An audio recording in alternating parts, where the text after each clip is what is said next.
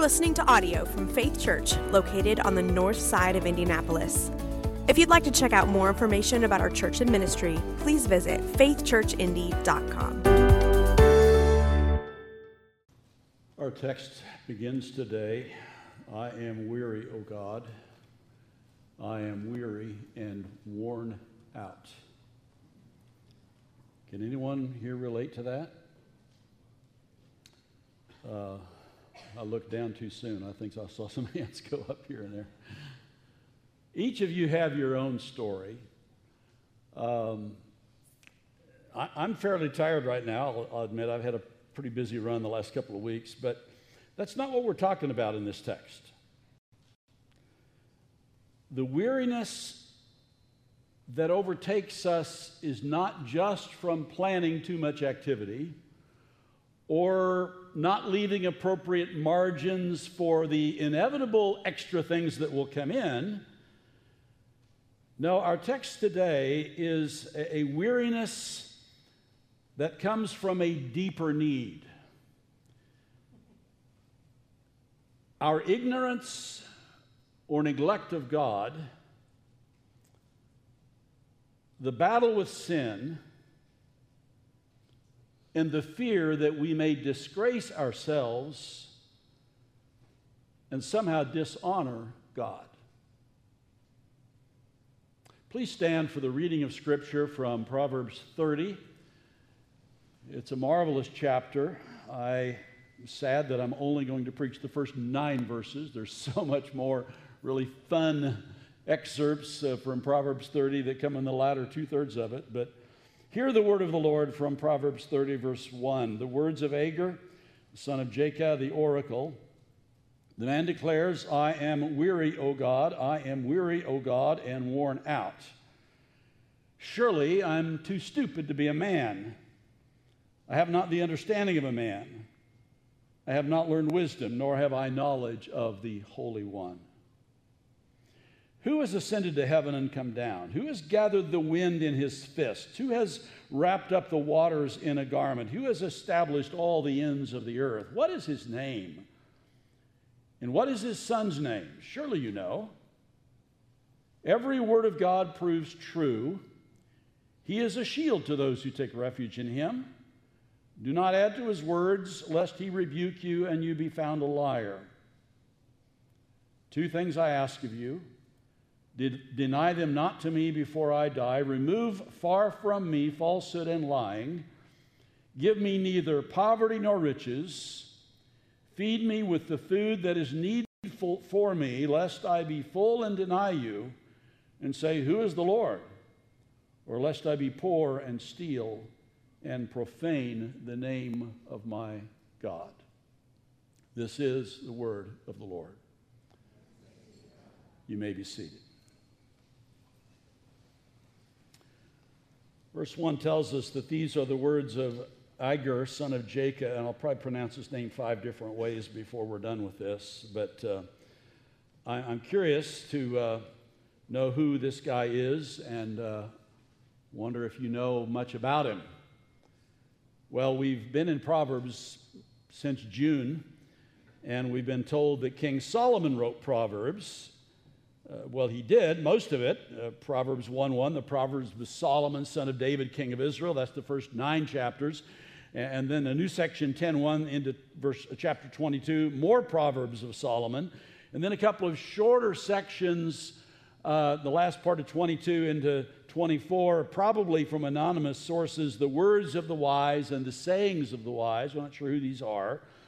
Then back to Solomon, Proverbs 25 to 29, more Proverbs of Solomon. Now, we know Solomon, uh, son of David, king of Israel, author of Ecclesiastes and Song of Solomon and Psalm 72. Uh, 11 chapters of history on him in 2 Kings, nine more in 2 Chronicles. So we know quite a bit about Solomon, both the good and the bad. But who is this guy Agur? And who is King Lemuel in chapter 31, these last two chapters? Well, we have today the words of Agur, son of Jakeh. What do we know about him? Well, everything there is to know is right here. He's the son of Jacob. What do we know about Jacob? He's the father of Agur. That's it. So we know nothing about him except his father's name, and that we get right away the introduction that he's tired and depressed. Uh, his first words are, are clearly autobiographical. The man declares, I am weary, O God, I am weary, O God, and worn out. Surely I'm too stupid to be a man. This guy's down. I have not the understanding of a man.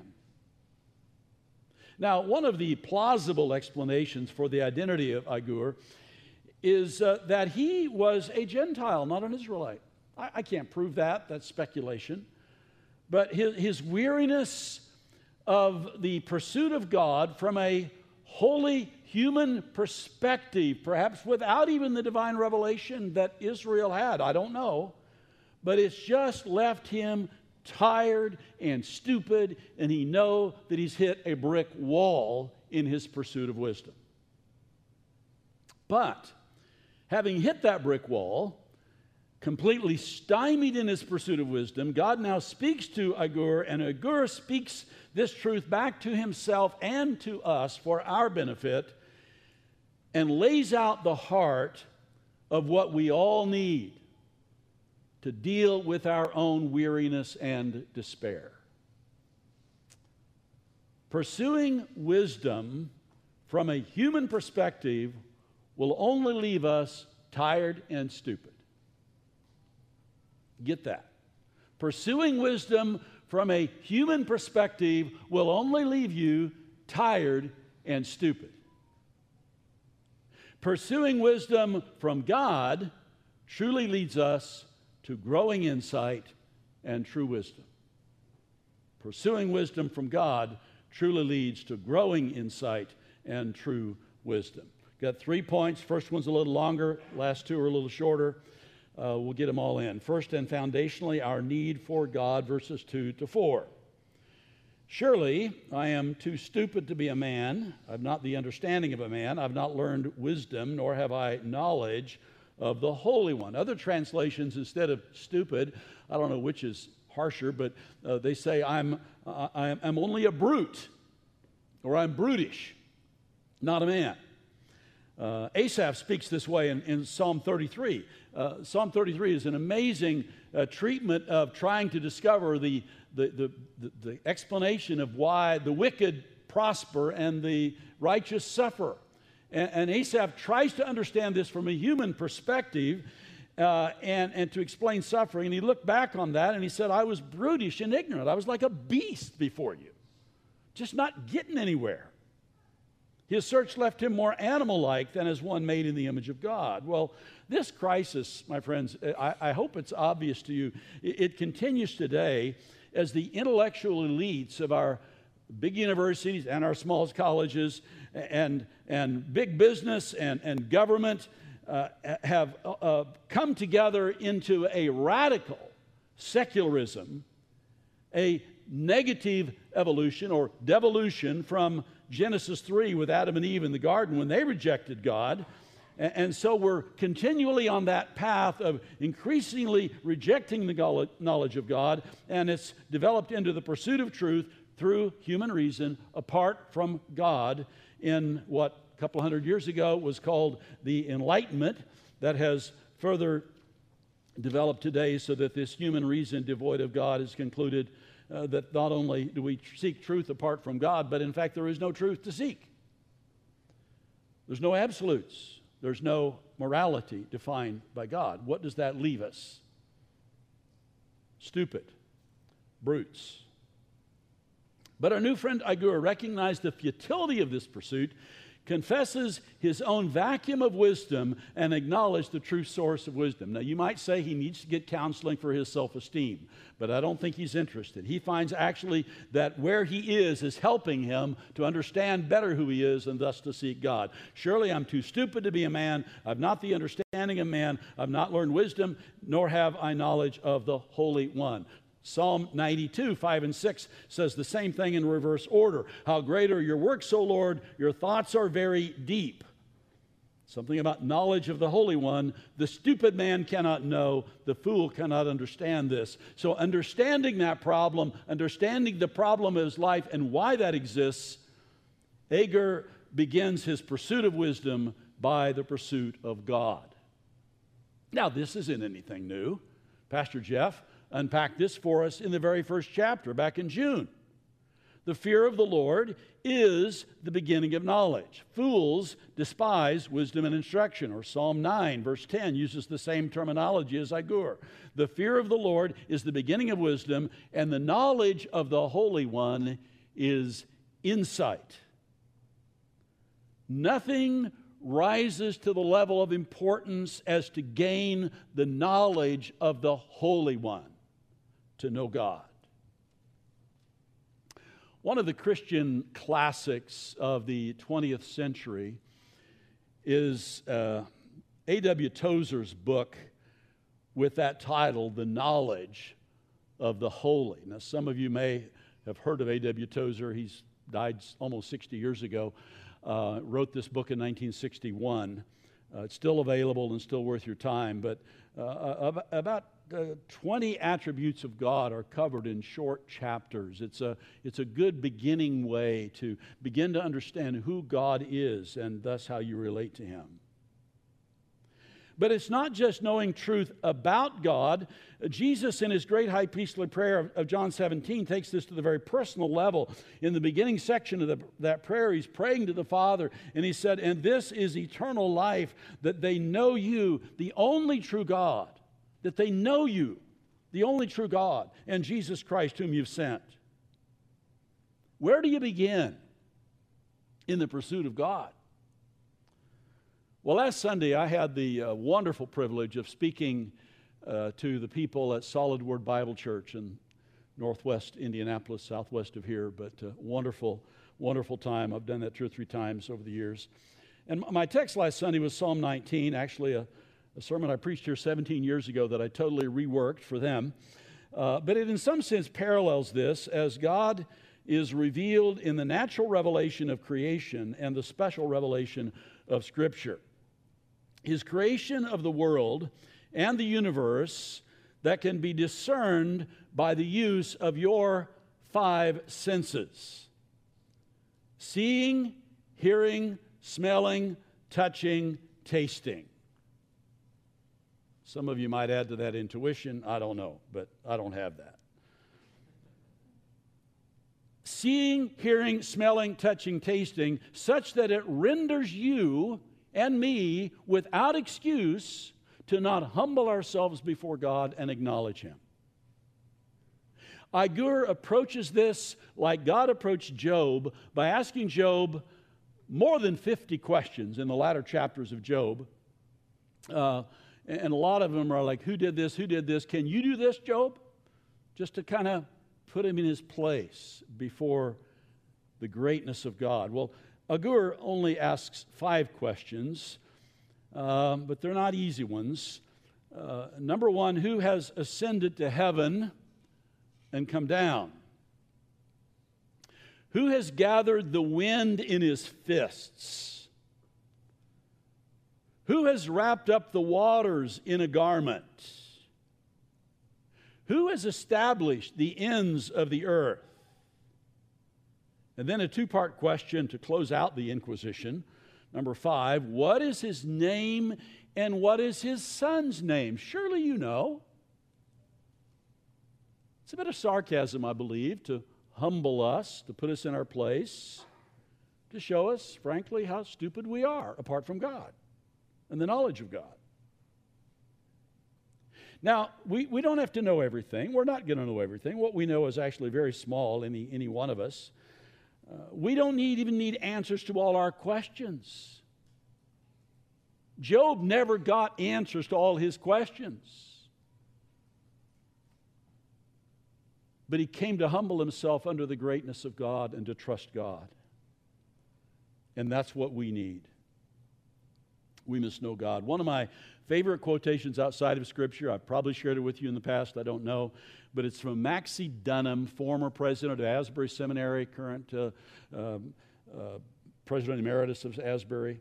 And he wrote in his commentary on Exodus many years ago, he said, We can live with the questions. And by that he means the unanswered questions. We can live with the unanswered questions if we know who God is. We can live with the questions if we know who God is.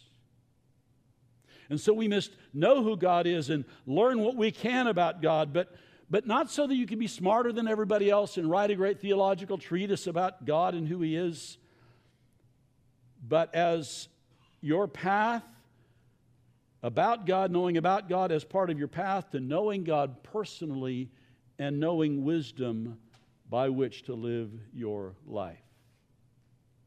Now, one of the things I increasingly work on as I read Scripture, knowing that it's one unified book from beginning to end, is to look for the connections and the parallels. The Bible that I use at home every morning is just scribbled all over in the margins with connections from this text to this text back to it. And uh, uh, I'm still trying to, to see if before I die I can kind of get at least part of it understood. And uh, one here really grabbed me at least. Look at the first question Who has ascended to heaven and come down? The last question What is his name? What is his son's name? Does that stir any thoughts, any, any ideas that come to mind? Well, you have to be careful. You have to be careful. You don't just leap from one text to another and say, oh, this is this. You have to have a reason for it. My, my first thought on that first question is that in the omnipresence of God, He is everywhere. And in His manifest presence, God is revealed to be in different places at different times. That doesn't undo his omnipresence, but he is made evident here and here and here at this time and that time. And so that could be what it means that God ascends and comes down. God ascends to his throne as a declaration of his sovereignty. He comes down to visit his people. So don't jump to the New Testament too quickly. But then the questions what is his name? What is his son's name? Now, I'm sorry. I, I just immediately go to Jesus with that. I, I, don't know what else to do, but then, then I said, well, wait a minute, wait a minute. Follow your own counsel here.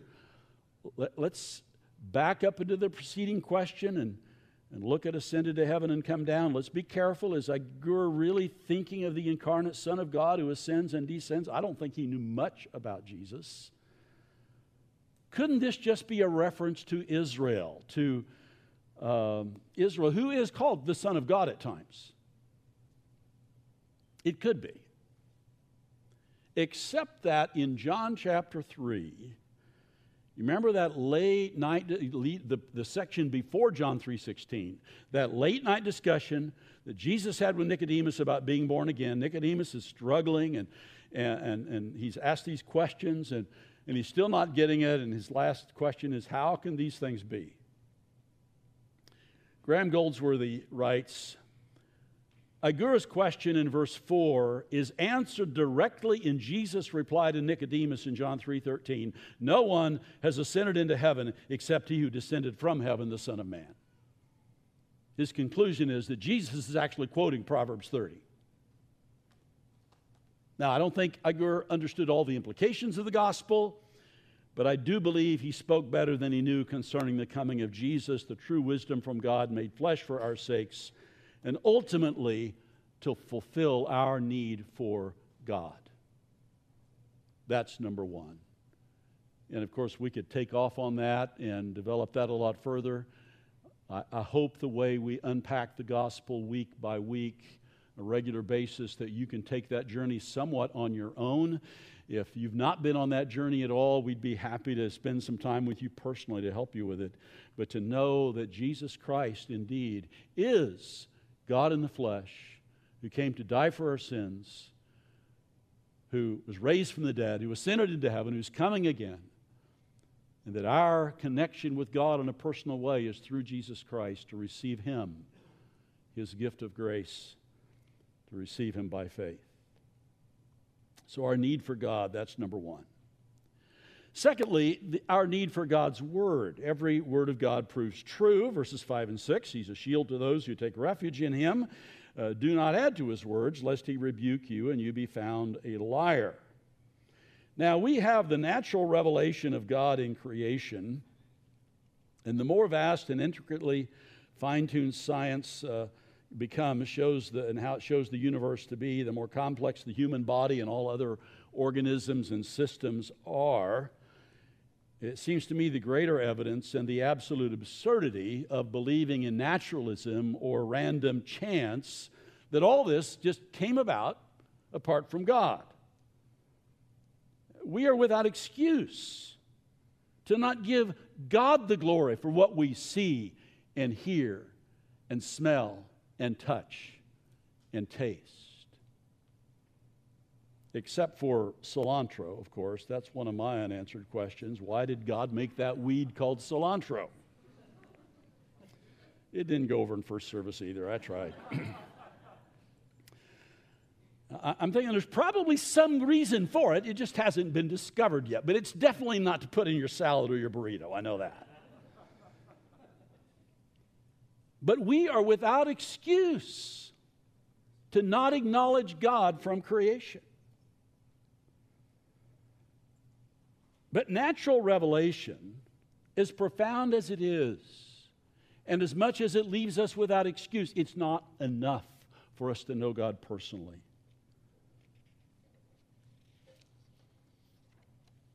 We need special verbal revelation. We need God to speak us, speak to us whom He made in His image. And, and that's one of the key primary issues of what it means to be image uh, bearers of God, to be made in the image of God, that we are made for relationship with Him, for ability to be in communion with Him, to get verbal connection even from Him in ways that the beasts cannot. And so He has spoken to us through His prophets and apostles, as recorded in Scripture, as revealed to us in Jesus in person. And we won't develop that further today except to be reminded of Paul's words to Timothy a thousand years ago or so. And, and we don't know if Agur was the same time as Solomon, maybe before or after, we don't know, but, but uh, at least a thousand years after, after Solomon, uh, Paul's words to Timothy that affirms and sharpens in our thinking the value and importance of Scripture. 2 Timothy 3, how from childhood you've been acquainted with the scriptures, which are able to make you wise for salvation through faith in Jesus Christ. That's my personal testimony. It's some of yours as well. But here's this statement All scripture is breathed out, inspired by God, and is profitable for teaching, for reproof, for correction, for training in righteousness, that the man or woman of God may be complete, equipped for every good work. My friends, we neglect this book at the peril of our souls. I try to read widely, I try to pay attention to what's going on in the world. Sometimes I just have to put her down and say, No, I had enough for this week. I enjoy reading lots of things, but this is the daily, the daily reading. It must be the priority for all of us. Read and meditate on Psalm 19, and that will draw you to the entirety of Scripture to understand how important it is to gain the knowledge of God, ultimately, the path to salvation in Christ, and the wisdom to live well. Now, before we move on, I, I, do want to just say something about verse 6. Do not add to his words, lest he rebuke you and you be found a liar. We believe that God's word is progressive from Moses, who, of course, he goes back and picks up the Genesis account uh, up to his time. But the oral traditions that God uh, that were kept alive and that God brought to mind in Moses so that he could record it, all the way to the end of the book, from Genesis to Revelation, uh, the last book written by John the Apostle. We believe it is all inspired, authored by the Holy Spirit, but through these human sources. So these are the bookends of Scripture, and everything is included. And it's complete now. We don't need any other Gnostic Gospels uh, a few centuries later that have been claimed by some, or golden plates of the Book of Mormon in just the last couple hundred years, or, or any other work added to Scripture as we have received it. Do not add to his words. That's what Agur uh, uh, is sounding the warning about in terms of adding to the Bible. And the last book of the Bible, interestingly enough, makes the same point. John is writing, he's just ready to close it out, and he says, I warn everyone who hears the words of the prophecy of this book, if anyone adds to them, God will add to him the plagues described in this book. If anyone takes away from the words, the prophecy of, uh, of the book of this prophecy, God will take away his share in the tree of life and in the holy city. That's pretty scary. That's pretty strong. The things that are described in this book. And interesting enough, prophecy is the area where people are most prone to add their own opinions and sometimes claim it is a vision from the Lord that is absolute truth. Well, don't add anything to this book of Revelation. That's what John is saying more specifically, but I believe it is more than that. I believe it is also saying God, in written form, the Bible is complete, and we do not add anymore. So, number one, our need for God. Number two, our need for God's Word. Number three, our dependence on God for personal holiness, verses 7 through 9. This series was set out, and speakers were plugged in uh, back in May, June, I'm not sure when it was, and the chart was all nicely filled in, except on August 15th, my name was on there, but it was blank. And finally, I didn't have any idea what I was going to do. And finally, while we're in the Adirondacks of New York, and um, I, I, decided I'm just going to read all the Proverbs. So I read all the way through Proverbs uh, carefully, and then finally I got to chapter 30, and I said, Yeah, this is it. So that's when I started this. And then uh, the, the, the, way, just a little uh, sermon preparation instruction uh, when you're called on to preach. The first thing you do when you're preparing a, a, a, passage for preaching is not go to find out what anybody else thinks in a book or anywhere else. You read the text and you read it again and you read it again.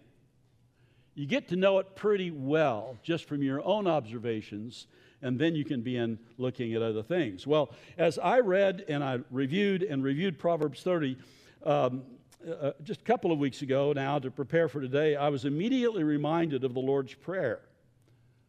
And I wondered if anyone else saw it. Uh, our need for God and the knowledge of the holy, calling to mind, Our Father in heaven, hallowed be your name. Our need for God's word, calling to mind, Your kingdom come, your will be done on earth as it is in heaven. God's revealed will. But more sharply obvious, our dependence on God for personal holiness. Do you see it? Two things I ask of you deny them not to me before I die. Remove far from me falsehood and lying. Lead us not into temptation. Deliver us from evil. And then give me neither poverty nor riches. Feed me with the food that is needful for me. Give us this day our daily bread.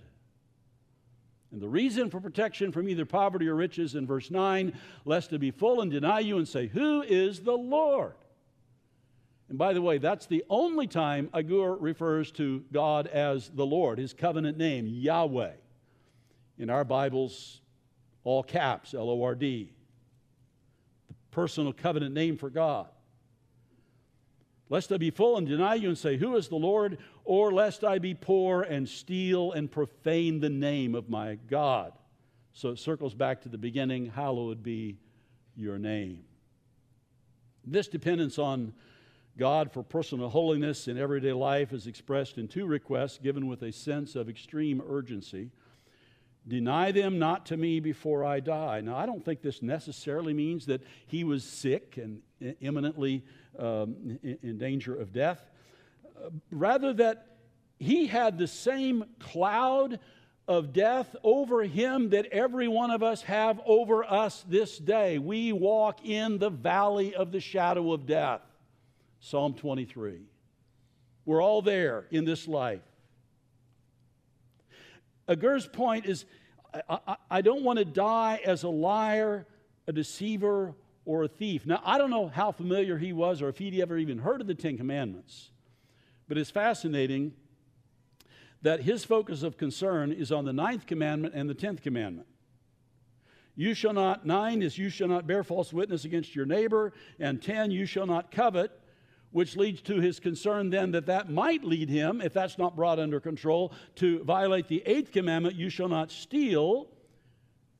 And then he's concerned of what that would do to his relationship with God, which leads to the third commandment you shall not misuse the name of the Lord your God, profane the name of God. For the Lord will not hold anyone guiltless who misuses his name. But what I noticed here as I looked at these commandments and why he picks t- 9, 10, and then backs into 8 a little bit is that most of the other commandments are pretty concrete uh, you can identify specific overt actions of what not to do or what to do.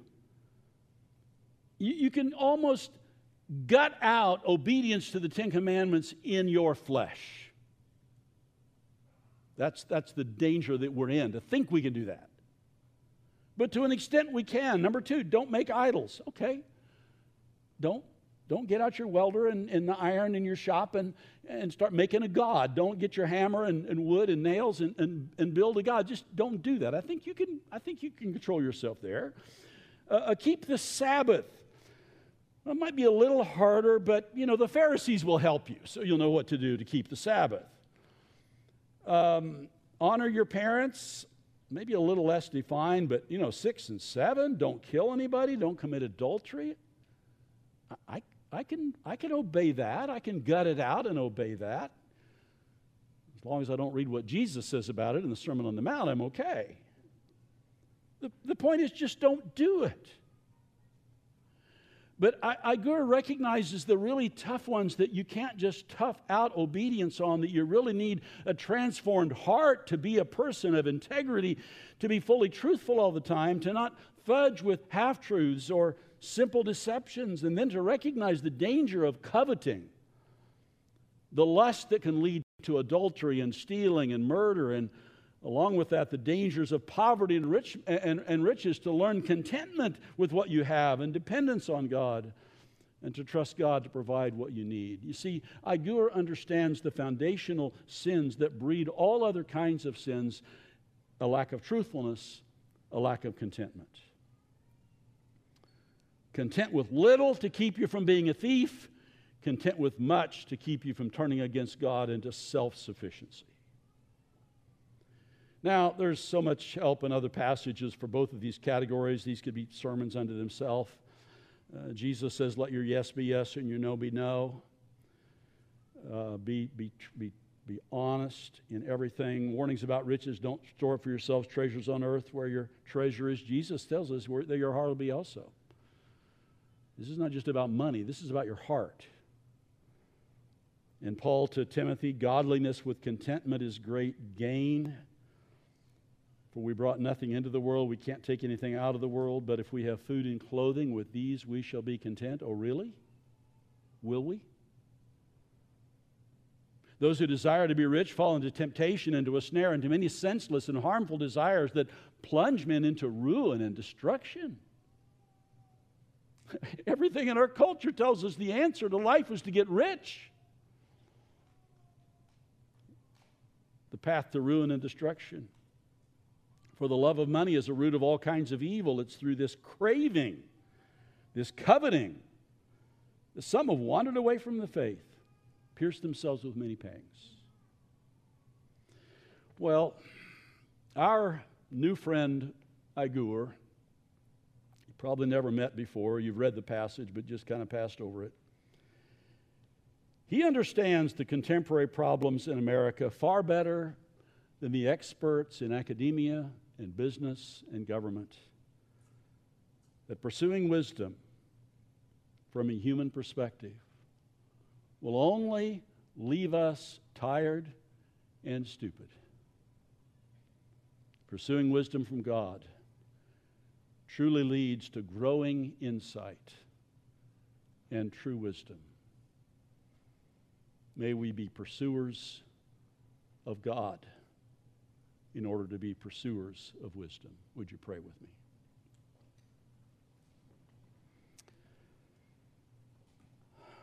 Our Father in heaven, hallowed be your name. Your kingdom come, your will be done on earth as it is in heaven. Give us this day our daily bread. Forgive us our sins as we forgive those who sin against us. Lead us not into temptation, but deliver us from evil. For yours is the power, the kingdom, and the power, and the glory forever. Oh God, help us to see ourselves as Agur saw himself, and then not to wallow in despondency, but to pursue you, to have a knowledge of the holy, not just facts about you, but to know you through your Son, Jesus Christ. Oh God, our Father, thank you for your provision. Thank you, Holy Spirit, for your work to draw us, to show us our need, and to draw us to Jesus. We pray in his name. Amen.